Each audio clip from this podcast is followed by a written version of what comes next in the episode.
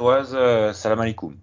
Bienvenue pour ce 73e épisode de Brestonner où je suis rejoint euh, par euh, alors un ami en danger actuellement, notre ami, notre ami Yann du côté de, l'Estonie, sur le front hein, presque du conflit ukraino-russe. Mais pour l'instant, ça, ça tient choc. Oui, bah ça tient peut-être mieux le choc que la défense de l'Estac de 3 en tout cas. Hein. Ah oui, heureusement, on, salue les Ukrainiens qui n'ont pas Adil Rami dans leur, dans leur rang, ce qui est quand même une bonne nouvelle pour eux. Franche, tu es en, vac tu es en vacances. C'est, tu passes de bonnes vacances? Je passais de bonnes vacances, mais c'est la fin, donc euh, oui, excellentes vacances, tout à fait. Bon bah excellent. Avec euh, effectivement ce point d'honneur, avec cette victoire contre 3 dans des euh, conditions euh, climatiques euh, particulièrement dantesques, mais c'était peut-être un avantage pour ce match. Donc voilà, c'est comme quoi, hein, il y a peut-être les possibilités de jouer parfois avec la météo. Le contexte brestois, le fameux, a frappé. Exactement. Alors, euh, on va parler, on va parler Stade Brestois, évidemment, on va parler euh, bah, de, ce début d'année 2022. Ça fait quelques temps qu'on n'a pas fait de, podcast. Hein, chacun est occupé à, ses occupations désormais, mais euh, bah, ce sera l'occasion, voilà, d'en discuter de, ce qui s'est passé depuis le début de, l'année 2022, avec un Stade Brestois, alors à deux visages, avec un visage qui a était le sien pendant un mois et demi, on va dire, jusqu'à ce match contre 3. Donc euh, petit euh, changement de, de, comment dire de sommaire, on va dire, puisque euh, bah, on, va, on va, chacun va donner une chose qu'il a aimé et une chose qu'il n'a pas aimé, ainsi qu'un joueur qu'il a qu'il a aimé, puisque je pense qu'on a un joueur différent chacun. Et donc on va démarrer peut-être par, par toi Yann. Qu'est-ce que tu as qu'est-ce que tu n'as pas aimé? On va peut-être finir par le par le bien, comme ça ça, ça laissera euh, le podcast se terminer sur une note d'optimisme. Donc euh, vas-y Yann, qu'est-ce que qu'est-ce que qu'est-ce que tu n'as pas trop aimé euh, sur ce début d'année 2022 C'est très bien l'optimisme. Moi allez, je je vais introduire tout doucement. On va même pas parler sportif. Moi ce qui voilà, c'est l'actualité chaude. Ce qui ne m'a pas fait plaisir sur ce début d'année 2022, c'est euh, les premières images qui sont en train de fuiter du nouveau stade, partagées notamment par Alban sur Twitter, vous pouvez aller le voir. Ça me plaît pas du tout, que ce soit l'esthétique, l'idée générale. Bon, après entre le projet et sa réalisation, il y a des choses à dire, mais ça me plaît pas trop. J'ai l'impression, enfin, pas un très beau stade et qui a un côté un peu Disneyland qui moi me, me déplaît assez fortement. Voilà, c'est le petit coup de gueule euh, d'entrée, mais après, déjà, si on a un nouveau stade, allez, soyons positifs. Franche, toi, ton avis sur, euh, sur ces nouvelles euh, photos, enfin ces premières photos finalement, puisque c'est le nouveau, la dernière version, on va dire, du nouveau stade. Est-ce que ce sera la, bonne? Je, Rien moins sûr je l'ignore. Hein, euh, depuis toute façon, euh, on, entend parler du nouveau stade depuis tellement longtemps. Là, il faut quand même remarquer que ça devient de plus en plus précis à chaque passion, hein, euh, mine de rien. Oh, j'ai envie d'y croire. Je pense que de toute façon, le Stade Brestois est dans l'obligation d'avoir un nouveau stade si jamais il veut poursuivre son aventure dans le, dans le monde professionnel. Hein. Je crois qu'on est tous d'accord là-dessus. Après, concernant les images qui ont fuité, je ne sais pas si ça fuite volontairement justement pour se recueillir un peu l'avis des gens ou pas. Je rejoins pas mal Yann en fait. Je trouve que c'est très moche. Euh, vraiment, c'est très très laid. Il euh, y, a, rien qui va en fait quand tu regardes le truc. Euh, honnêtement, ça fait euh, Disneyland au possible. L'idée des voiles, bon, je, sais pas qui a eu cette idée-là. enfin, j'ai un petit doute. Mais l'idée des voiles, bon, quand on sait que la tempête est très présente à Brest l'hiver, c'est forcément super malin. Euh, je sais pas ce que les dirigeants, ou en tout cas les décideurs ou les architectes ont dans la tête. Est-ce qu'ils veulent faire quelque chose de ultra moderne pour accueillir un nouveau style de public ou alors est-ce qu'ils veulent faire plaisir aux fans de foot et j'ai pas l'impression que ce soit vraiment un stade de foot. Après, comme disait Yann, ce sont les premières images, faut vraiment voir ce que ça donne avec des images plus précises ou en vrai euh, pour juger. En tout cas, le premier avis, moi, simplement visuel et pas forcément, enfin, est plutôt mauvais. Après, euh, évidemment, je suis pour ce nouveau stade et je trouve très bien ce que ce que ce que la famille Le Saint en tout cas fait pour euh, pour le construire. C'est pas la question ici. Alors effectivement, il y a eu des, quelques photos qui ont, euh, qui ont, qui ont, comme tu as dit, euh, leaké. Euh, donc après, c'est vrai que voilà, c'est assez particulier, on va dire. assez singulier, ce qui, euh, ce qui pour moi est plutôt une bonne nouvelle, parce que c'est vrai que avec notamment l'organisation de l'Euro 2016, j'ai trouvé les stades euh, avec une configuration tout à fait standard, une construction assez standard. Euh, c'était, enfin, on a, quand on regarde les matchs, on a un peu de mal de temps en temps à reconnaître si on est à Lille, si on est à Bordeaux, euh, si on est à Lyon. Euh, voilà, c'est pas, c'est pas vraiment idéal, je trouve, et au moins du point de vue extérieur Là, au niveau du, du, du, nouveau stade, euh, ce serait quelque chose d'assez particulier.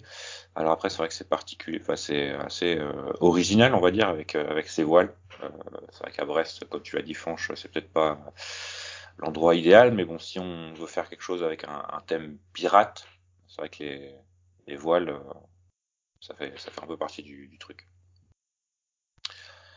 Fanche, qu'est-ce que quelque chose que tu n'as pas aimé sur ce début d'année 2022 alors j'ai dû faire le choix entre plusieurs choses que je vous avais proposées, hein, parce que euh, plusieurs choses que je n'ai pas aimées. Euh, je vais dire le, le, match de Coupe de France. Le match de Coupe de France et plus largement tout simplement cette euh, épopée de Coupe de France 2021-2022, 2000, ouais, 2021-2022 puisque j'ai l'impression que c'était un petit peu l'année ou jamais pour vivre quelque chose d'intéressant avec l'élimination euh, consécutive euh, du PSG, de Marseille, euh, la mise hors course de l'Olympique lyonnais, en tout cas un peu les, les, mastodons de ce championnat. Et on avait une opportunité assez assez intéressante. Là, on voit que, que, Nantes en plus a tiré Bastia à domicile, est en demi-finale de la coupe, d'avoir finalement en fait après on peut arriver en huitième de finale et perdre le match à Nantes, c'est pas en soi enfin c'est pas infamant, je veux dire, mais c'est la manière dont ce match a été euh, abordé, a été joué et a été perdu. Je trouve que voilà, on est Brest, on est quand même dans une saison où euh, le maintien, on y reviendra, euh, semble être, en tout cas, si ce n'est fait, faisable et atteignable. On avait cette chance d'être encore qualifié en Coupe de France avec un tableau un petit peu dégagé, et j'ai trouvé qu'on s'était pas donné les moyens de performer dans cette compétition. On sait que c'est une compétition qui ne généralement sourit pas trop brestois. Et voilà, c'était l'opportunité cette année. Euh, je pensais qu'avec Michel Derzakarian, euh, il y aurait un petit peu plus de caractère dans ces moments clés, dans ces moments charnières, dans ce style de match-là. Euh, et visiblement, ça, ça n'a pas été le cas. On est encore passé à côté et on ne sait pas quand est-ce qu'on reviendra en huitième de finale où on aura l'opportunité de d'accéder au quart. Voilà, c'est un petit peu le le, le, le, le, côté déception de ce mois de janvier. Euh, il y en a eu d'autres, mais c'est vraiment celui-là qui prédomine. Ah, j'ai l'impression d'être passé un petit peu à côté de quelque chose. J'aurais beaucoup aimé un quart de finale à domicile contre Bastia. Ça aurait pu être euh, quelque chose d'intéressant parce qu'on ne vibre pas souvent avec le Stade Brestois mine de rien, sauf que dans les montées ou dans les matchs euh, du maintien à la 38e journée. Sinon, c'est plutôt de la souffrance. Même si, comme euh, dirait Grégoire Margoton, c'est bon d'aimer le Stade Brestois. Certes, c'est vrai qu'il le dirait. Oh, Yann, pardon, je t'ai coupé. Non, je disais à Fange de, de, reposer ce couteau là parce que ça, ça commence à être inquiétant quand même. Non, non, mais c'est dommage parce que, parce que tu as l'opportunité en fait d'avoir de, de, vivre sur un match, d'accéder au quart de finale, et t'es à deux matchs d'une Coupe de France. On sait que ça offre également le chemin de l'Europe. Alors évidemment, je, là je rêve, mais c'est tout supporter qui euh, qui pense comme ça. Et là, enfin, finalement, on a été là-bas et puis bon, comme si on avait, on savait d'avance que le match était perdu, on n'a rien fait, on a perdu et puis voilà, le de Nantes est totalement mérité. Mm. Non, mais je suis totalement d'accord et là où je vais juste compléter, c'est que je pense que Michel Zakarian aussi se voyait faire quelque chose parce que ses propos après-match, ils ont été très virulents. Donc sur le coup, euh, je pense pas qu'on ait peut-être que les joueurs l'ont fait, mais au niveau du club, il n'y avait pas forcément l'intention de bazarder la coupe. Ça a été le cas, mais c'était, je pense pas que ce soit volontaire, mais ça laisse presque encore plus de dégoût finalement. T'as raison. Est-ce qu'on le sentait pas un peu venir également? Bah, C'était à Nantes. Hein. C'était à Nantes, c'était. Euh... J'avais envie d'y croire parce que le match à Nantes en championnat, on l'avait perdu euh, sans jouer déjà, hein, parce que je me souviens pour pour y être euh, pour y être allé. On, on, je m'étais dit bon. Comme l'année dernière d'ailleurs. Oui, voilà, exactement. Comme l'année dernière contre Nantes, euh, on avait perdu, on avait perdu 3-1, je crois aussi, avec le coup franc de Fèvre. Bref, on avait deux expériences négatives à la Beaujoire. Là, en plus avec un, une jauge, donc un public largement réduit, pas de joueurs particulièrement euh, suspendus. On avait effectivement le, départ de Romain Fèvre qui était euh, qui allait intervenir à ce moment-là. Enfin, en tout on avait, on pouvait montrer autre chose. On pouvait montrer autre chose et on l'a pas fait.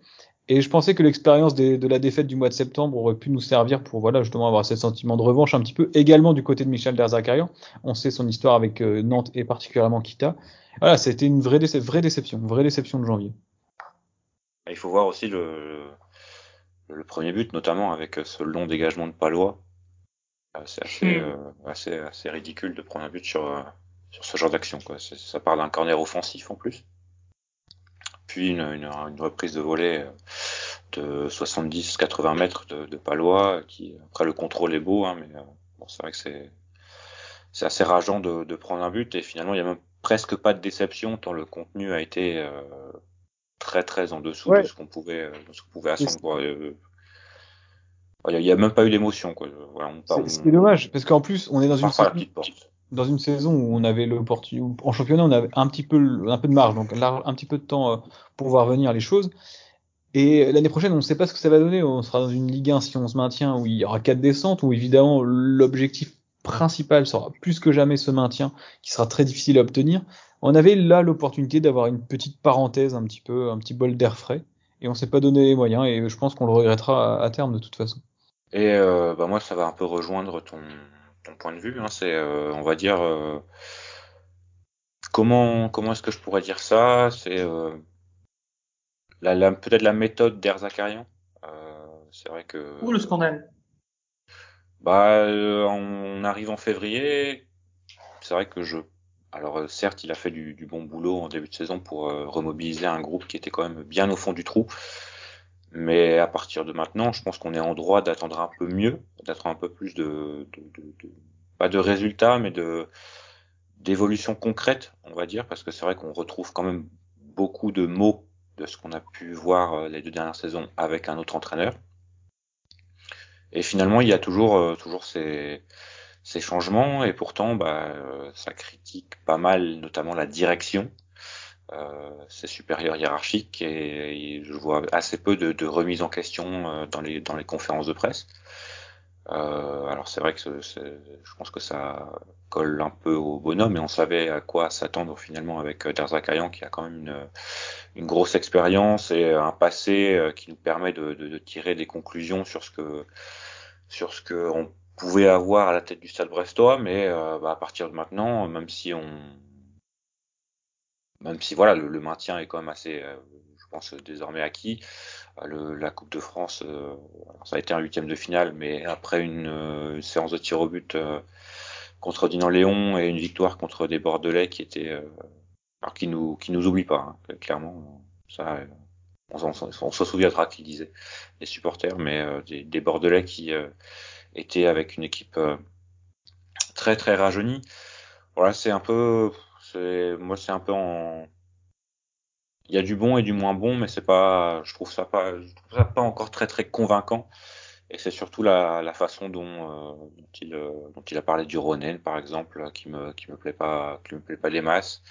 La façon dont il a engueulé les dirigeants sur le manque d'ambition, alors qu'à Rennes il se pointe avec un 4-4-2, avec euh, le doigt rond Mounier.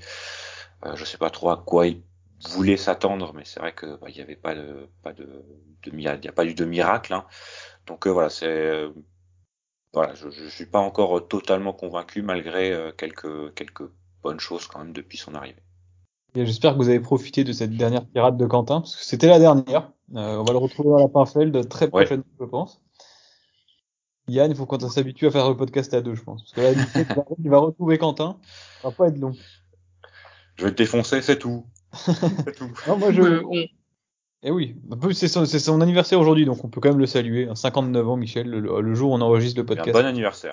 Moi, je rejoins, euh, je rebondis sur ton avis, Quentin. Je pense qu'effectivement, il a fait du très bon boulot. Euh, enfin, en tout cas, mon avis, c'est qu'il a fait du très bon boulot au début de saison pour remobiliser et redonner un peu confiance à ce groupe. Euh, il a donné un peu les clés du camion, notamment à Fèvre et à Honora. Je trouve qu'Honora n'a jamais été aussi bon que cette saison, même si déjà l'année dernière, euh, le travail de Dalloglio lui avait fait prendre confiance et, dans ses capacités, notamment le fait qu'il pouvait marquer des buts. Là, avec Der Zakarian, bon, le, les progrès ont été longs à, venir. Il y a eu cette série de six victoires qui a un petit peu tiré par les cheveux euh, à certains égards, la victoire à Marseille notamment, qui moi me semble un peu hallucinante au, regard de la première période et tout. Effectivement, depuis janvier, bon, il y a le match de 3 en fait qui vient un petit peu chambouler tout, la vie, mais si, on avait perdu contre 3 ou si on n'avait pas gagné en tout cas euh, avec ce festival offensif, On aurait pu également effectivement remettre des critiques sur le jeu proposé par le Stade Brestois, le match à Rennes, et plus particulièrement contre les gros finalement, notamment dans les derbies, ça rejoint le match à Nantes, le match face à Nice aussi, qui est un petit peu particulier avec l'expulsion, mais dans le jeu offensif, on s'ennuie, et le duo Mounier-Le Doiron était un peu à bout de souffle. Alors effectivement, c'est à mettre à son crédit, il a quand même changé les choses avec Belaïli et, et Satriano contre 3, et on a vu que ça avait porté ses fruits. Et tu disais, c'est toi Quentin qui, qui en parlait sur Twitter, bizarrement quand on met des joueurs de foot alors je pense que quand tu dis ça, c'est-à-dire des joueurs plus techniques, plus fins techniquement, je pense, euh, plus manière avec d'autres qualités que les... d'autres qualités que simplement la volonté, le jeu de tête, euh, un peu le kick and rush. On peut proposer autre chose. Et j'espère que si on arrive à, par exemple, à enchaîner une ou deux victoires assez rapidement et que le maintien est acquis, il va un peu plus se lâcher parce que dans mes souvenirs d'Azakarian Montpellier il, il, jouait quand même de manière assez offensive il y avait des buts qui étaient marqués donc je pense qu'il a envie de rassurer d'atteindre ce maintien rapidement. Alors peut-être qu'il le fait de manière euh, un petit peu, euh, enfin des choses de manière qu'on n'aime pas. Et mais en tout cas après j'espère qu'il montrera autre chose. Je suis d'accord avec toi. Mais je vais lui laisser encore du crédit largement pour l'instant parce que je trouve qu'il qu'il fait des choses plutôt bien moi. Je n'appelle pas à sa démission quand même. Mm. Moi de, de mon côté je reste toujours d'Erzak FC parce que on a ce qu'on voulait avoir. Puis je vous vois beaucoup parler du mois de janvier. Effectivement c'était pas voilà, c'était assez moche à voir, mais il faut regarder qui on a joué. On a regardé Nice, enfin qui on a joué. On a joué Nice, Paris, on bat Lille. Bon, c'est peut-être un hold-up, mais on bat Lille. On va jouer un Rennes qui est capable du meilleur comme du pire, mais qui, bon, surtout du meilleur. Ça mais comme, comme le match contre Nantes, c'est pas vraiment le, fait d'avoir perdu, c'est surtout la, la, la, façon avec. Il n'y a pas eu de match en fait contre les contre ces équipes. Qu'est-ce que tu aurais aimé Qu'est-ce que tu aurais aimé Rennes, je suis d'accord, il n'y a pas eu de match. Je suis d'accord, contre Rennes, il n'y a pas eu de match. À, Rennes, Quentin, qu'est-ce que tu aurais aimé voir à Rennes, par exemple, si tu avais été à la place de Derzakarian Qu'est-ce que tu aurais mis en place, sachant qu'on a vu que Mounier Le Doiron, notamment, t'en as parlé devant, euh, à l'extérieur, c'était pas forcément toujours le, le, le meilleur choix. Qu'est-ce que tu aurais préféré voir euh... Alors déjà, je sais pas s'il y a une, une, recette qui nous aurait fait gagner contre Rennes. Hein. C'est quand même euh, le Stade Rennais euh, qui a quand même un, gros effectif. Mais euh, à partir du moment où tu sais qu'ils vont quand même avoir le ballon, va les chercher un peu plus haut, quoi va chercher un peu plus haut. C'est ce qu'on a fait un peu plus en deuxième période. Euh, alors euh, Rennes menait hein, évidemment, donc euh, ça, ça c'est un peu différent. Le, le, le, match change, mais va les chercher un peu plus haut, mais des joueurs un peu plus mobiles. Euh, je pense pas que Mounier tout seul devant à lui balancer des ballons de la tête. il en gagne pas mal, mais il en, il en gagne pas mal, mais il y a personne au second ballon après. Euh, pour moi, voilà, il fallait les chercher un peu plus haut, resserrer les lignes, faire monter la, défense et euh, bah, essayer de, jouer les contres aussi, parce que là, on récupérait le ballon à, je sais pas, 20 mètres de notre but quand on le récupérait, quand le, le osait nous la rendre, euh, pour, euh, pour paraphraser Pascal Duprat c'était euh, bah, c'était assez décevant quoi. Mais euh, après je, voilà comme je le dis il y je sais pas s'il y, y, avait une recette miracle et que euh, il y a peut-être un match sur 100 qu'on gagne contre le Stade Rennais quoi. C'est pas quelque chose de, différent parce que notamment euh, les matchs précédents avaient montré que soit le Doiron Mounier était en bout de course soit euh, ça ne marchait pas quoi.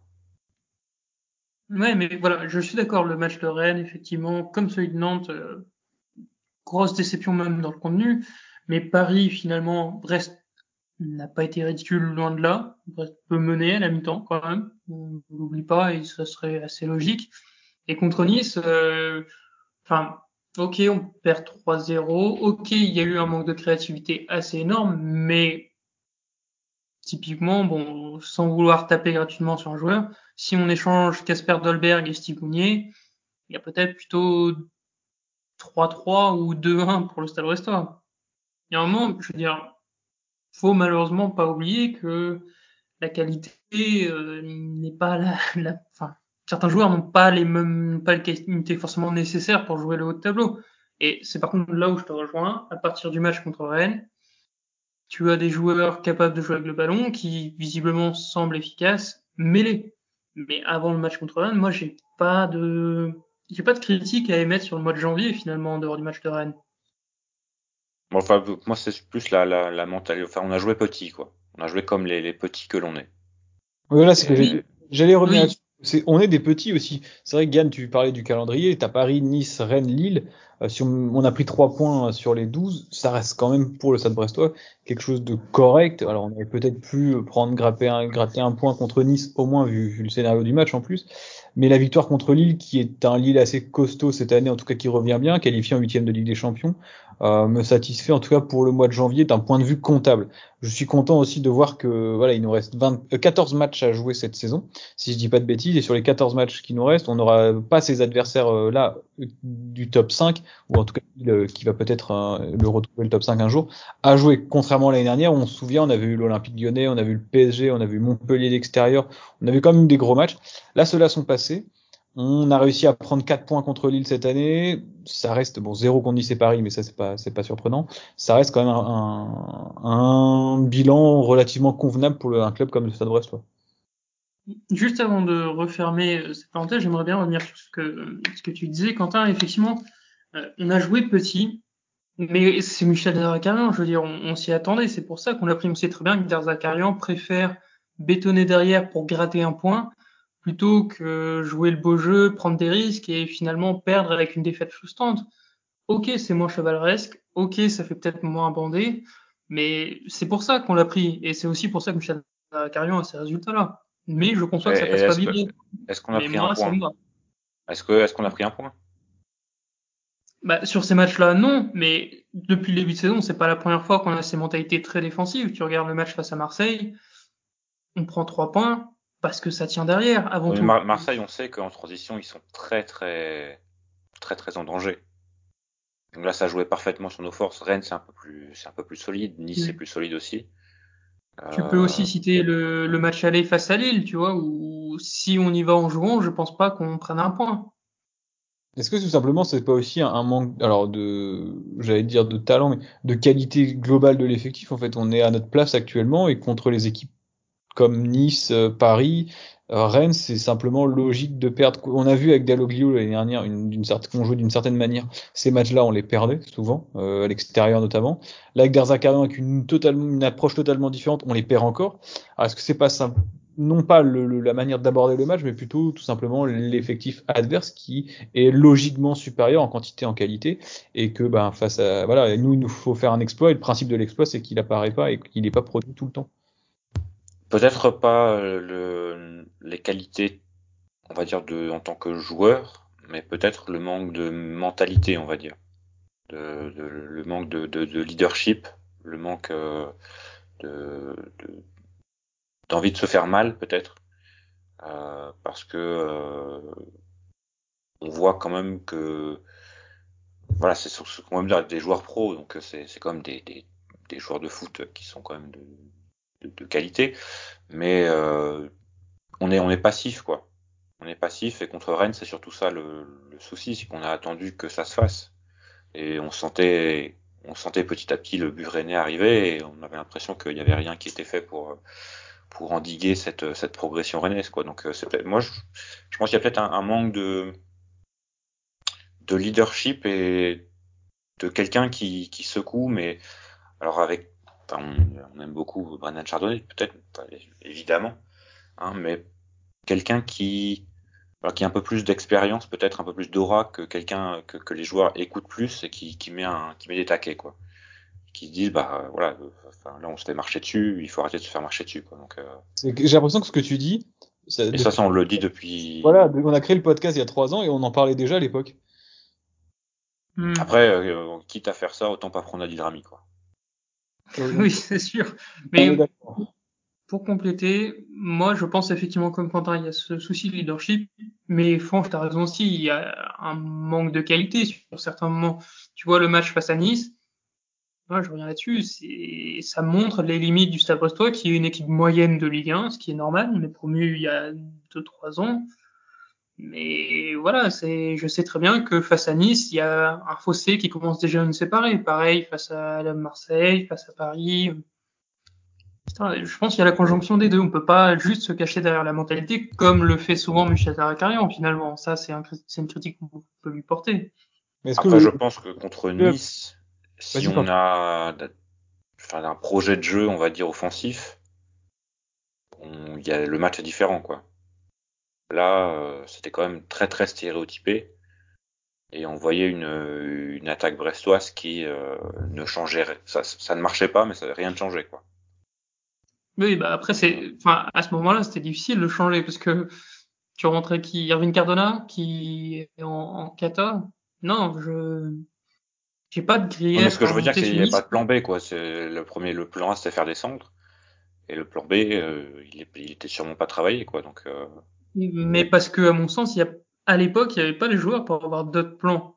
Si éventuellement donner le ballon à Romain Fèvre, oui, c'est c'est assez limité. Et là aujourd'hui où c'est moi je trouve un point positif, c'est que effectivement, comme tu l'as dit, à 3 il a changé, il a mis les joueurs de foot sur le terrain, il a travaillé autre chose, Brest a montré autre chose parce qu'on a d'autres joueurs maintenant.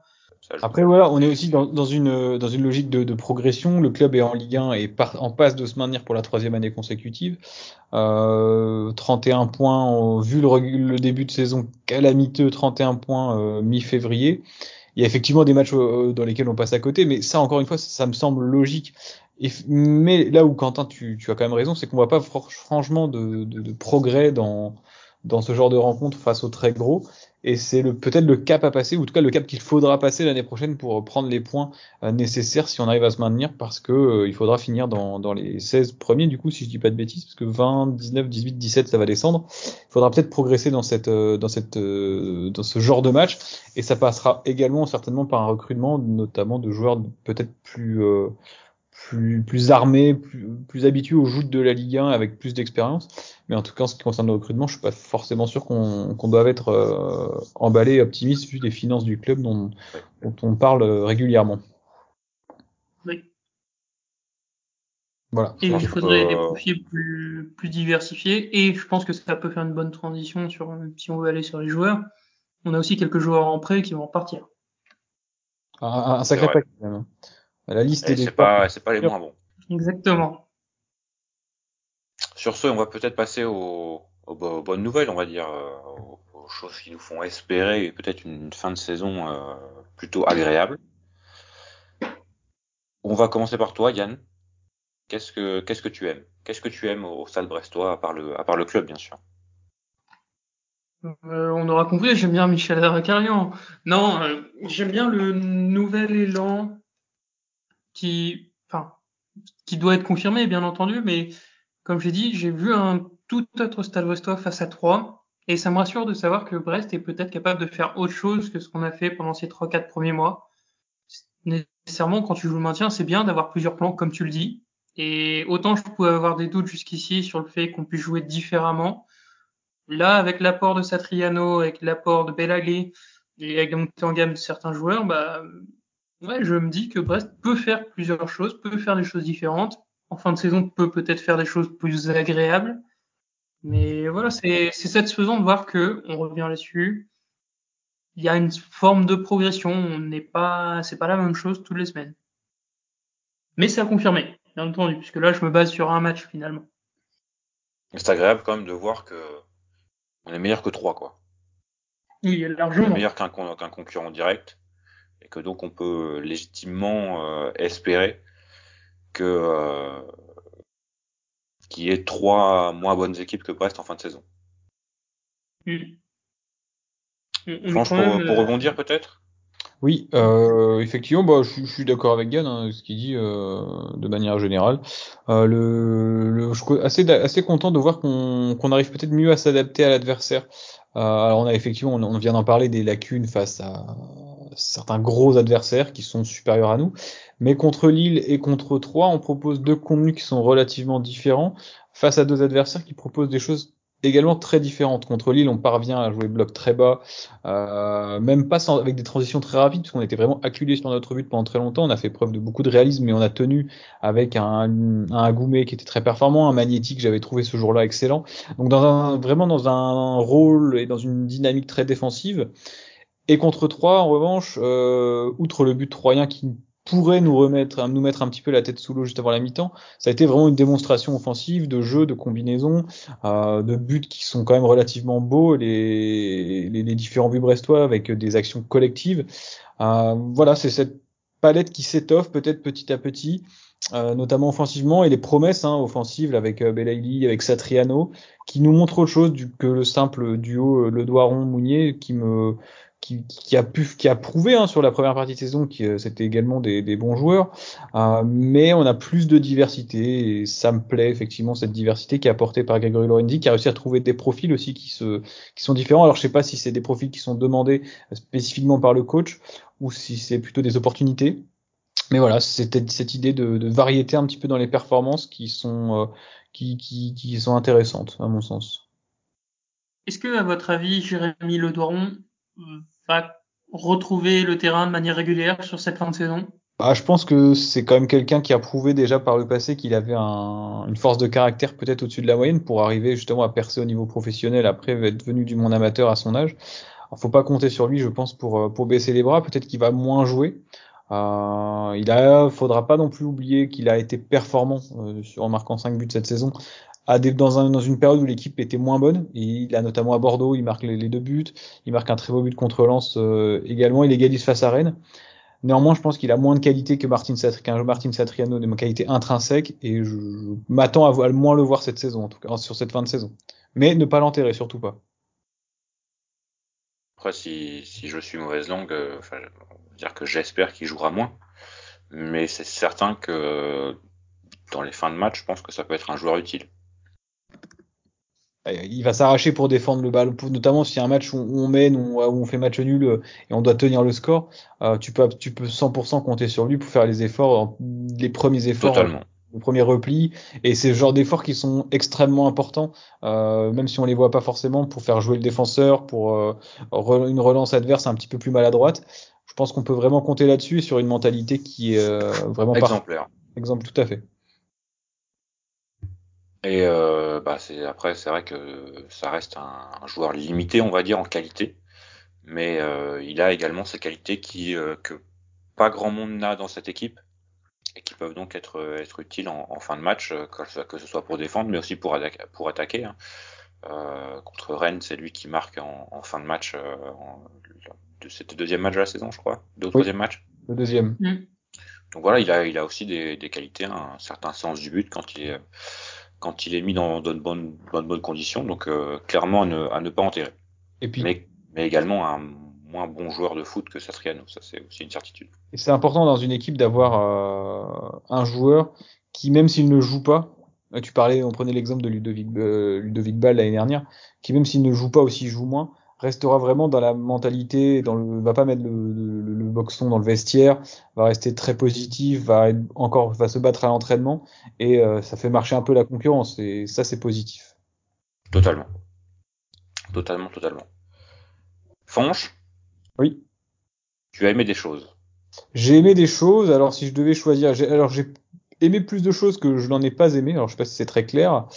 Euh, je vais partir sur Marco Bizot puisque euh, Marco Bizot, c'est, je pense, euh, et à mon sens, et je, sans, sans, prétention, je pense que c'est un avis qui va être partagé par pas mal de personnes, c'est que le mois de janvier et début février a été, euh, voilà, c'est pour l'instant le 2022, c'est l'année de Bizot, puisqu'il a été, bon, évidemment, il en a pris trois contre Nice, plutôt bon au parc, excellent contre Lille, très bon à Rennes également, il a fait un sauvetage à 3-1 contre 3 qui me semble très important également.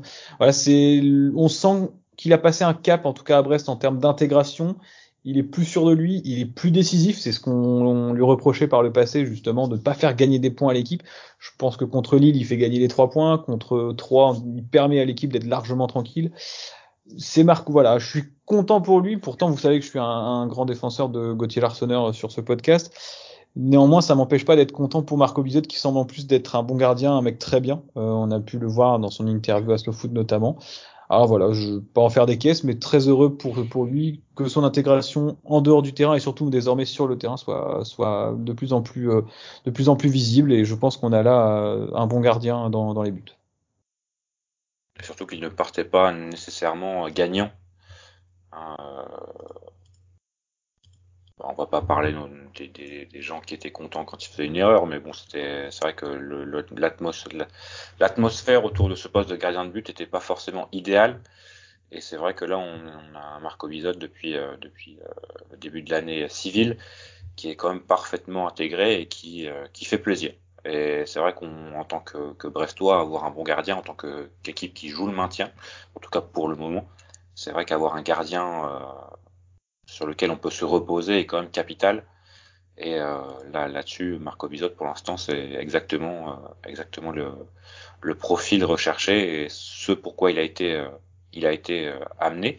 Et c'est aussi quelqu'un qui, qui, je pense, n'a pas pour l'instant le, le vocabulaire pour le faire, mais c'est vrai que quand il y a un souci, euh, c'est pas le dernier pour euh,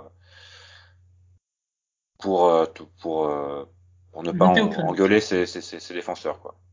Et je trouve que le Stade Brestois communique de plus en plus euh, sur les réseaux sociaux et notamment sur Instagram en mettant des photos de l'entraînement. Et c'est un des joueurs qu'on voit tout le temps le plus souriant. Euh, c'est quand même plutôt agréable à voir. Il a souvent la banane euh, avec les, les, gardiens remplaçants. Euh, il a l'air de très bien s'entendre, notamment avec Sébastien Cibois. Après, concernant sa progression, je pense qu'on peut demander à Yann, qui est quand même le gardien du podcast, comment est-ce que toi tu expliques cette, euh, ce, cette évolution positive du joueur? Est-ce que c'est ça passe par une intégration déjà dans la ville, dans le club, ou c'est une prise de confiance qui vient des bonnes performances, entraînant des bonnes performances Je sais pas, comment est-ce qu'on peut le, le, comprendre tout ça? Oui, il y a peut-être ça. Après, euh, quelque chose qui est quand même assez intéressant dans son interview de ce foot qu'on n'a pas assez souligné, c'est qu'il considère qu'avant même son mois de janvier, il faisait plutôt une bonne saison. Moi, je suis assez d'accord. Je peux comprendre que certains le discutent, mais je suis assez d'accord. Donc, je pense que la confiance n'a jamais été un gros souci pour lui. Par contre, la connaissance, que ce soit de ses coéquipiers, du championnat, de l'adversaire, et même tout simplement le fait de se retrouver dans une équipe qui joue le maintien, alors que ça, je crois qu'il ne l'a jamais joué de sa carrière avant, ça, peut expliquer là-dessus. Puis voilà, après une grosse performance, on appelle une autre, hein, quoi qu'il arrive, ça marche souvent comme ça. Bah, ça a marché comme ça en tout cas pour, euh, pour Gauthier Larsonneur en, Ligue 2 notamment, la première saison de Ligue 1. Et malheureusement, ça a marché peut-être aussi dans l'autre sens euh, lors de la saison dernière. Tout à fait. De mon côté, pardon. Justement, j'allais te demander de ton côté, quel était ton, ton point positif euh, bah, de mon côté, c'était vraiment euh, le, plaisir euh, pris contre 3, où là, on a retrouvé quelque, quelque chose de, de vivant, bah, surtout après, après la, le, le, le, dernier mois et demi, on va dire, qui était quand même assez soporifique niveau, niveau émotion, on va dire. Mais là, c'est vrai que contre 3, c'était vraiment une, un match, un match idéal et un match qui a pu, euh, qui va peut-être aussi donner beaucoup de confiance aux, joueurs, que ce soit au, à Belaïli qui vient d'arriver, à Del Castillo qui revient de blessure, qui sera peut-être euh, une autre mm. recrue euh, du mercato d'hiver, et bah, évidemment à Satriano qui qui a inscrit un, beau doublé et qui a fait part, même s'il était un peu seul, j'ai trouvé. Il y avait beaucoup de, relais entre entre les trois milieux offensifs notamment, et Lucien Agoumet, on va en parler peut-être un peu tout à l'heure euh, concernant les, individualités. Mais c'est vrai que Satriano était quand même assez esselé devant, malgré ces, deux beaux buts de, renard des surfaces, alors qu'on nous avait quand même euh, présenté un joueur qui était quand même capable de. Alors, enfin, il est sûrement capable, mais c'est vrai qu'on ne l'a pas trop vu contre trois, capable d'avoir le ballon dans les pieds et de jouer en relais avec ses coéquipiers. Donc j'espère qu'on le verra un peu plus tard euh, dans la, dans la demi-saison. Mais globalement, c'était quand même un, un match très très plaisant euh, malgré les, les, conditions climatiques et euh, ça fait vraiment plaisir de, de, de voir ça parce que effectivement euh, on le disait tout à l'heure quand on enfin je le disais tout à l'heure quand on parlait des, des, des, choses un peu négatives on est un petit et marquer 5 buts en Ligue 1 c'est quand même pas tous les jours que ça que ça se fera quand on est Brest donc euh, comme je l'ai dit savourons c'est quand même une, une performance et en plus c'est pas une victoire petit bras quoi. C'était vraiment cinq beaux buts, tu l'as dit Fanche. Et, euh, et, du coup ça fait ça fait extrêmement plaisir de voir un, un de ces matchs peut-être référence pour pour cette nouvelle équipe. Et puis un autre point plus important, c'est que c'est cinq buts, mais ça pouvait être 5, 6. Là où par exemple le match contre Lens, on met quatre buts, mais euh, voilà, c'est ça sort un peu de l'ordinaire. Là vraiment, c'est logique qu'on marque cinq buts finalement. Totalement totalement. Et euh, d'ailleurs, je crois qu'en première période, euh, on en discutait, ça pouvait, il y avait que 2-1, mais ça aurait pu être 3-4-5-1. donc, euh, Attention à 3 pour le maintien. Oui, bah, la, la, une dynamique très, très, très intéressante là. Hein. Je sais, bon, on sait très bien que ça marchait pas très bien entre Laurent Batles et sa direction, mais bon. le fait de limoger, je suis pas sûr que ça a été une, très très bonne idée. Tant mieux pour Brest. Mm. Oui, 3 qui est donc toujours sous la barre des 1 point par match en moyenne. C'est fou quand c'est toi qui faisais le calcul, je crois que c'est 5 équipes, 6 équipes qui sont à moins d'un point par match. C'est absolument fou. Et donc je crois que pour euh, pour que le donc il y a beaucoup d'équipes à 20 et 21, je crois. Oui. Et, 3, 21, et donc pour que ça finisse à 42, euh, il faudrait que je crois les, les ces, ces, ces 5 ou 6 équipes terminent à 1,5 points de moyenne par match. Ce qui semble, vu la, les dynamiques euh, respectives et le niveau de jeu aussi, de tout ce qui est Bordeaux, tout ce qui est Metz, 3 évidemment, même Lorient hein, qui, euh, qui est pas, qui est pas dingue. Euh, ça, voilà, ça semble quand même improbable et c'est ce qui euh, aussi statistiquement, même si bon, la saison dernière était également était également plutôt bien parti. Euh, statistiquement, c'est quand même plutôt bien parti pour le Stade Brestois, ce qui est quand même une, bonne nouvelle. Les... Pardon? Méfiance, méfiance. Oui, bien sûr. Mais tu as raison, c'est plutôt bien parti. Évidemment, je, je, comptais sur toi pour euh, ramener un peu le, le podcast à la raison. Les individualités, un joueur que vous avez euh, aimé, alors je crois que Yann, pour toi, ce sera le nouveau patron du milieu de terrain.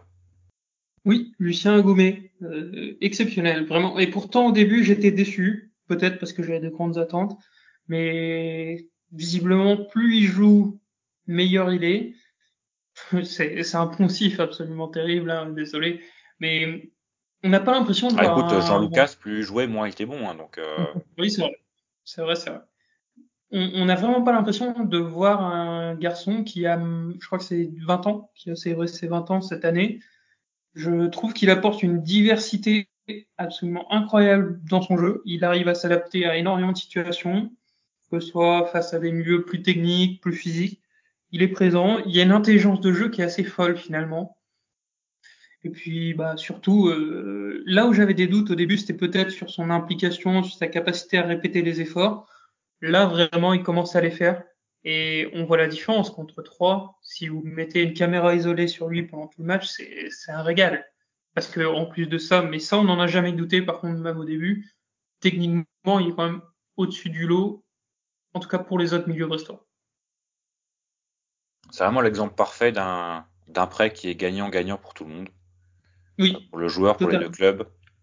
Euh, ouais, ça, ça, fait vraiment plaisir que ça marche. Et outre le fait qu'il est euh, totalement engagé sur le terrain, euh, si on écoute la conférence de presse de, de Satriano, je pense qu'il a aussi fait pas mal pour que Satriano arrive à Brest. Euh, alors que il y avait d'autres clubs, notamment italiens, qui étaient qui étaient sur le cas de l'Uruguayen. Donc ça montre aussi que il se il se plaît à Brest. Quoi. Il est pas juste là pour faire une saison. Et alors il le fera sûrement hein, parce qu'il est prêté et que maintenant il a, je pense, dépassé le niveau du Stade Brestois. Mais il est parfaitement impliqué dans cette saison et parfaitement impliqué dans avec le Stade Brestois, ce qui est quand même pour un, un joueur prêté, euh, je sais pas si c'est rare, mais en tout cas à Brest c'est pas régulier. Quoi. Donc euh, les prêts ont souvent été un peu euh, cas un cas. Donc là, c'est quand même une, une, très très bonne nouvelle et euh, je te rejoins sur la montée en puissance de, de Lucien Agoumet qui est de plus en plus impressionnant.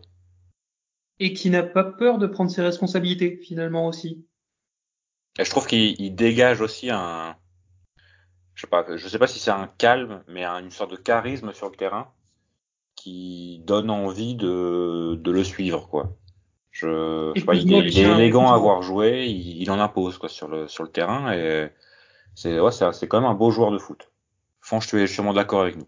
Tout à fait, rien à rajouter. Je suis tout à fait d'accord sur la progression de Lucien Agoumet qui est euh, très intéressante et c'est dommage que ce soit un joueur en prêt. Et ton individualité, alors tu as parlé de Marco Bizot, est-ce que tu veux parler de quelqu'un d'autre ou ça restera euh... ah, Je veux parler de Marco Bizot, non, je peux en parler d'autres parce qu'il y en a un qu'on cite euh, à chaque fois comme un, aussi un joueur, euh, on, le cite en étant voilà comme d'habitude, mais c'est quand même Brendan Chardonnay qui euh, match après match et là j'ai envie de dire presque saison après saison désormais hein, prouve et qu'il est des, vraiment un bon joueur de Ligue 1, voire un très bon défenseur de Ligue 1 à mon sens, très certainement sous côté. Euh, il a, on a toujours dit qu'il savait jouer avec ses qualités, mais en fait ses qualités elles sont vraiment assez importantes. Et euh, je suis très content pour euh, pour lui. Il est désormais capitaine d'une équipe de Ligue 1 sur le, le, le, le enfin comment dirais-je? Il est, enfin, il est capitaine d'une équipe de Ligue 1 et ça choque pas en fait. Il est vraiment un joueur maintenant confirmé de Ligue 1, arrivé à il doit avoir 26 ans si je dis pas de bêtises. Euh, 27 normalement. 27 ans maintenant. Euh, ou 27 sur la fin d'année en tout, ou 27 ans pardon. En tout cas, voilà, c'est un joueur confirmé et qui mérite d'avoir un petit, euh, un petit, petit, petit clin d'œil du podcast parce que je le trouve vraiment très très bon et maintenant un joueur euh, qui, qui ne fait plus le petit joueur du club formé au club mais vraiment le capitaine de l'équipe. Et aussi élu joueur de la saison dernière par, euh, par nos auditeurs qui sont évidemment érudits en termes de football. Donc euh, ça veut dire beaucoup. Oui, je pense que c'est vraiment un de ses titres les plus, les plus importants. Bah à côté le, joueur du Moisilia, bon ça fait pas le figure quoi. Surtout que j'imagine que de l'Osilia, lui, ça n'intéresse pas trop. ça, Je sais pas ce pouvoir Je sais pas si Quentin Bernard a un, avis là-dessus sur la question, mais euh, on pourra lui demander. Et ton joueur, toi, du coup, Quentin, sachant qu'on t'en a déjà volé quelques-uns, euh, malheureusement? Ouais, bah moi j'ai envie de parler de Ronald Pierre Gabriel parce que euh, enfin je, je, le trouve assez attachant avec sa manière de courir un peu bizarre. Euh, mais outre outre le fait qu'il court un peu, qu'il a une, une démarche un peu euh, étonnante sur le terrain. Je trouve que, alors d'une part, il n'est plus blessé. C'est quand même c'était l'une des, grandes craintes à son arrivée. Euh, et maintenant, c'est vrai que c'est, alors il n'a pas énormément de concurrence, mais c'est l'un des, joueurs qui est une évidence à son poste et qui réalise pour moi une très très bonne saison. Euh, il a toujours son occasionnel saut de concentration, ce qui est quand même un peu problématique parce qu'il arrive quand même à, désormais à son âge où il est censé avoir corrigé ce, ce genre d'erreur. Mais euh, vraiment, c'est euh, un joueur que, que je trouve attachant parce qu'il il colle pour moi à la mentalité brestoise. Et j'espère euh, que, bah, alors j'imagine que Grégory Lorenzi voudrait le garder et j'imagine aussi qu'il a sûrement déjà entamé des discussions avec Mayence Maintenant, est-ce que le, son porte-monnaie euh, lui permettra de, de réaliser cette, euh, cette affaire je, suis moins sûr, mais en tout cas, j'aimerais beaucoup que, que Ronald Pierre-Gabriel reste, reste au Stade Brestois et continue de, on va dire, de relancer sa carrière. Je Ça sais pas si quel prix, euh, à ton avis? Bah, on va dire qu'ils l'ont acheté 6 millions d'euros. Il n'y a absolument aucune chance qu'il qu retouche 6 millions d'euros pour Pierre Gabriel. Mais écoute, moi, pour 2 millions d'euros, je le signe. 2 millions. Oui, mais est-ce que Mayence le vendrait pour 2 millions d'euros? Ça dépend, en fait. Si. En fait, ça fait deux ans qu'il est parti, donc je pense maintenant que Mayence a trouvé des, joueurs, euh, des joueurs pour le remplacer euh, et qu'il ne fait pas nécessairement par repartie des, plans. Donc euh, tout va dépendre de l'attitude de Mayence par rapport à Pierre Gabriel. Est-ce qu'il va retrouver une, place dans l'effectif? Je pense que non. Mais si ce n'est pas le cas, je pense que enfin, ce serait pas l'idée de le brader, mais presque hein, finalement, parce que si ça sert à rien de, le garder si tu n'as aucun plan à faire avec quoi. Et tu étais un peu sceptique sur 2 millions, toi euh? Ah, quand on sait qu'on a vraiment pas, pas du tout d'argent, ça me semble énorme de mettre 2 millions sur un latéral. Euh, je pense qu'on a des joueurs au milieu de terrain d'abord à trouver. Mm, et qu'on peut trouver un, latéral en prêt comme on a fait avec Pierre Gabriel, euh, voilà, 2 millions, ça me semble beaucoup. Ou alors pourquoi ne pas continuer un prêt d'une saison pour Pierre Gabriel, avec option d'achat cette fois Peut-être, bon, même si on, avait dit un seul joueur, on est obligé de parler de, de la recrue star. Euh, après deux matchs, vous avez un ressenti sur Youssef Blaili ou? Est-ce que si on critique, on se fait défoncer ou pas? Non, mais écoute, moi, j'ai alors contre Rennes, c'est vrai que c'était difficile hein, parce qu'il était vraiment pas dans les bonnes conditions pour euh, pour se montrer et montrer ce qu'il sait faire. C'était plutôt même, j'imagine, tout l'inverse de ce qu'il aurait euh, de, de, de, ses qualités. Maintenant, j'imagine qu'il sait aussi dans quel euh, dans quel club il a signé et qu'il y avait des il y a des matchs dans lesquels il aura pas tellement le ballon et que finalement il servira pas tellement à grand chose. Même si je pense pas que ce soit le dernier pour pour faire pour faire les efforts, mais je pense pas que non plus que ce soit aussi quelqu'un de, bah, de très euh, vif et capable de récupérer beaucoup de ballons. Donc les efforts ils a fait, hein, il était qu'il n'y a pas eu de, enfin, il était tout le temps euh, bien placé, il était presque latéral gauche. Donc euh, il, a, il, a, travaillé pour le collectif, mais contre 3, je pense qu'il a beaucoup plus montré sa palette et ce pourquoi il a été, euh, il a été euh, bah, pas acheté, mais ce pourquoi il a, il a signé. Et moi j'ai bien aimé, je trouvais ça, bah, j'ai trouvé ça, c'est sa relation avec Honora, évidemment Satriano sur le but, avec une, comme une passe assez splendide, et Del Castillo très bonne.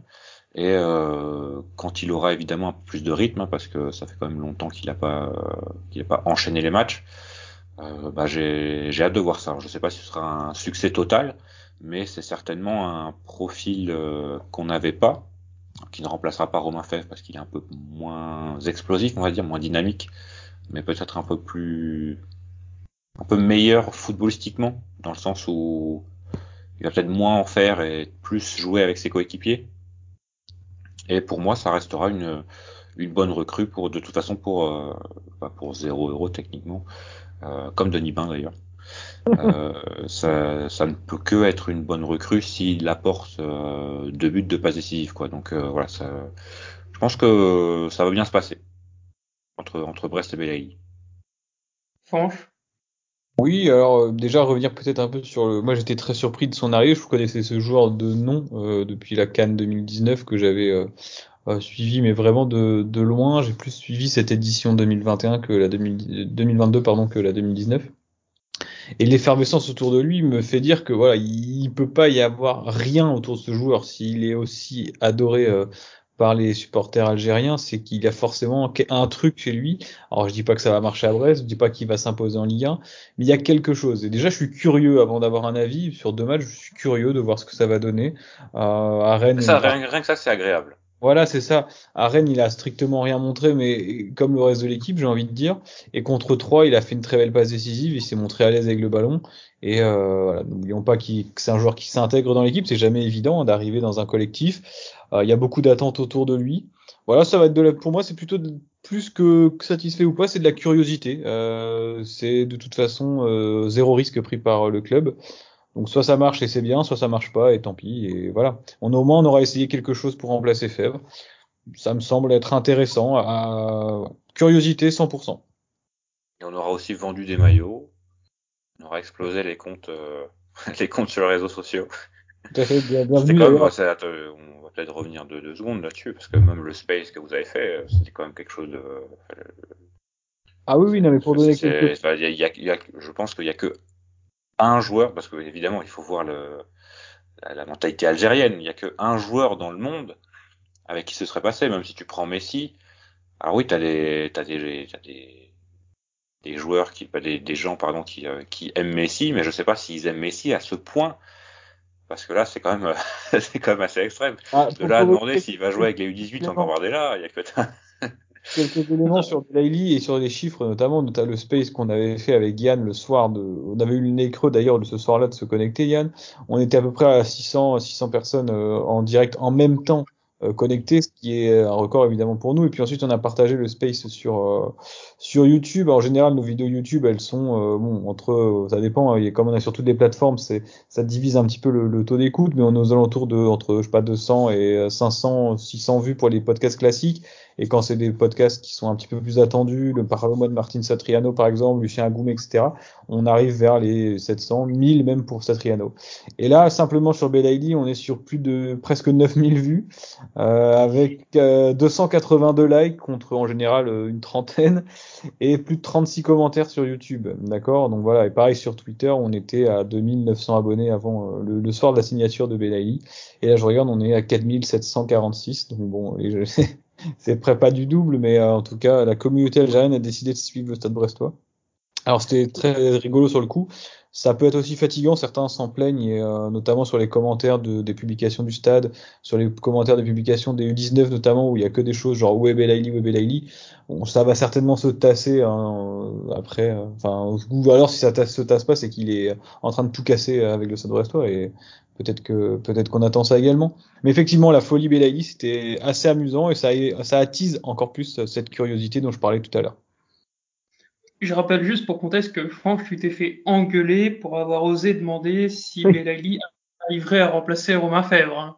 Ah oui, le mec il m'a complètement allumé quoi. Je demandais s'il avait, genre mais, il m'a démoli en disant que Fèvre c'était un no-name, que Bellelli. Il y a eu un gars qui a quand même dit, bon, toute propos, il était hyper sérieux le type. Il était vraiment bien, il était, il parlait bien, il avait des arguments et à un moment donné il a commencé à nous faire, mais toute proportion gardée, c'est Ronaldinho. Il a dit quoi? Ronaldinho au PSG, c'est ça non? Ronaldinho c'est Ronaldinho, toute proportion gardée, vous avez recruté Ronaldinho.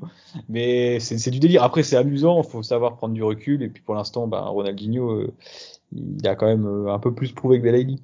Hmm. Bah, quand, il mettra un but, euh, quand il mettra un but, quand il partira de la, de la ligne médiane du Roudourou, là peut-être que ce sera Ronaldinho. Et on attend que ça finalement. Peut-être pour rajouter juste un point sur la curiosité. Un élément qui m'a rajouté énormément de curiosité, c'est l'attitude de Zakarian. Parce qu'on ne peut pas soupçonner Ter Zakarian de faire des commentaires pour les réseaux sociaux. Et j'ai l'impression qu'en même pas de deux semaines, il est presque tombé amoureux de Blagly. Donc le mec à l'entraînement, ça doit être un cador qui doit éclater tout le monde. Donc ça ajoute vraiment de la curiosité. Je m'attendais pas à ce que Derzak publiquement dise autant de bien de, de C'est vrai que c'est pas c'est pas ironique quoi. Euh, peut-être un petit juste un petit mot rapidement sur euh, sur Franco Nora. Euh, qui est quand même. Euh, alors moi j'ai quelques réserves sur Franco Nora, mais le fait est que c'est l'un des joueurs, euh, en tout cas le joueur offensif le plus régulier cette saison et la saison dernière aussi peut-être. Donc voilà, il mérite quand même d'être cité parmi les, les, les, les, bons voire très bons joueurs de cette saison, de ce cru 2020, 2021, 2022 au, Stade Brestois. Donc voilà, bravo à bravo à Franco Nora qui qui, qui performe et qui je pense, peut-être réalisé son meilleur match contre 3 avec le Stade Brestois. Sur ce, je crois qu'on a fait le tour. Juste peut-être un quelque chose à quelque, quelque chose à dire. Quelqu'un a quelque chose à dire peut-être. Un petit mot peut-être pour les U19 qui. Ouais, c'est ce que c'est ce que j'allais dire. Si vous avez rien à dire. En huitième de finale contre Exactement contre Caen, euh, c'est mine de rien assez récurrent de la part des 19 du Stade Brestois de se retrouver à cette stade de la compétition. Euh, si j'ai, alors je suis ça certainement de plus loin que toi, Quentin, mais ils ont quand même de bonnes chances de, enfin de bonnes chances. Ils, sont, ils partent pas du tout vaincus en tout cas face face au Canet. Ils font une bonne euh, une bonne saison en championnat. Euh, le match est à l'oubli. Alors ce qui est un peu dommage, c'est que ce soit en même temps que le match de Reims, donc euh, ça va certainement refroidir un peu certaines personnes qui voudraient s'y rendre. Voilà, peut-être juste un petit voilà un petit clin d'œil à cette cette équipe de U19 qui représente fièrement la, formation brestoise qui malheureusement, à mon sens, euh, ne, produit pas suffisamment de très bons joueurs comme Brendan Chardonnay. La passerelle U19 Stade Brestois, malgré les bons U19, est assez difficile à, à, à, enfin pas le terme passerelle, mais en tout cas le passage des U19 à l'équipe professionnelle a l'air difficile à se, à faire. Ouais, et puis euh, voilà, c'est une équipe qui, qui mérite d'être euh, d'être vue, on va dire. Donc n'hésitez pas à aller, euh, si vous avez l'occasion, c'est gratuit pour les abonnés. Et c'est 5 euros pour les autres. Et comme tu l'as dit, Fanch, il y a quand même de, bonnes chances que, que, ça passe. Alors je sais pas non plus gagner, hein, mais euh, il y, a, de bonnes chances que le, Stade Brestois passe en, quart de finale. Et euh, bah, n'hésitez pas parce que c'est aussi l'occasion de voir Simon Lebras jouer pour la première fois à Francis Leblay. Et ça, on espère vraiment, vraiment, vraiment que ce ne sera pas la dernière fois parce que euh, voilà, c'est quand même un, joueur euh, comme rarement on en a eu à Brest. Donc euh, voilà. On ressortira cette archive dans, dans 10 ans. Bah écoute, toi tu ne seras plus là puisque la, la, commando russe t'aura évidemment assassiné lâchement. Mais nous, on, on sera là et on ressortira les bandes et, et, on repensera à toi. Bien sûr. on sera là. Mais, mais... Le mec déjà qui a commencé le podcast avec nous, tu sais, qui est mort au front en Mais je, je dis ça euh, pas pas pour moquer, je dis ça parce que je pense comme toi, euh, Quentin. Hein, je sais pas si. Et on pourrait être là en mode, eh, on vous avait prévenu, tu vois. Bah oui, oui. et en plus c'est un Guy Pavasien comme toi, donc euh, voilà, c'est. Mm. Les, les, les, atomes crochus sont présents entre, entre Yann et. Il y a juste le niveau footballistique qui, qui change un peu, mais sinon, à part ça, il y a, vous avez beaucoup de points communs. Messieurs, c'est un 73e épisode qui a été rondement mené et qui va s'arrêter là pour cette heure de, de Stade Brestois. On va vous souhaiter eh ben, une, bonne, fin de semaine, un bon week-end et un bon match, que ce soit à Francis Leblay pour les U19 contre pour les U18 pardon, puisque c'est la c'est désormais les U18, les U18 contre Caen ou bien euh, le match contre Reims pour les professionnels Et euh, bah, on va vous souhaiter une, un bon week-end et on va vous donner rendez-vous au prochain épisode, peu importe quand ce sera. c'est toujours l'incertitude, mais ou au prochain space ou au prochain live ou, ou peu importe. Messieurs, à la prochaine. Et merci d'avoir participé à ce 73e épisode du de Brest Air. Salut. Et allez Brest. Allons sur le quai Guédon, devant le petit pont, chanter la chanson. Le branle-bas de la croisière et dans la blanche baleinière Chamboué, notre brigadier, son bol est caplé, un peu sur le côté. Me rappelle mon bâtiment, c'était le bon temps, celui de mes vingt ans.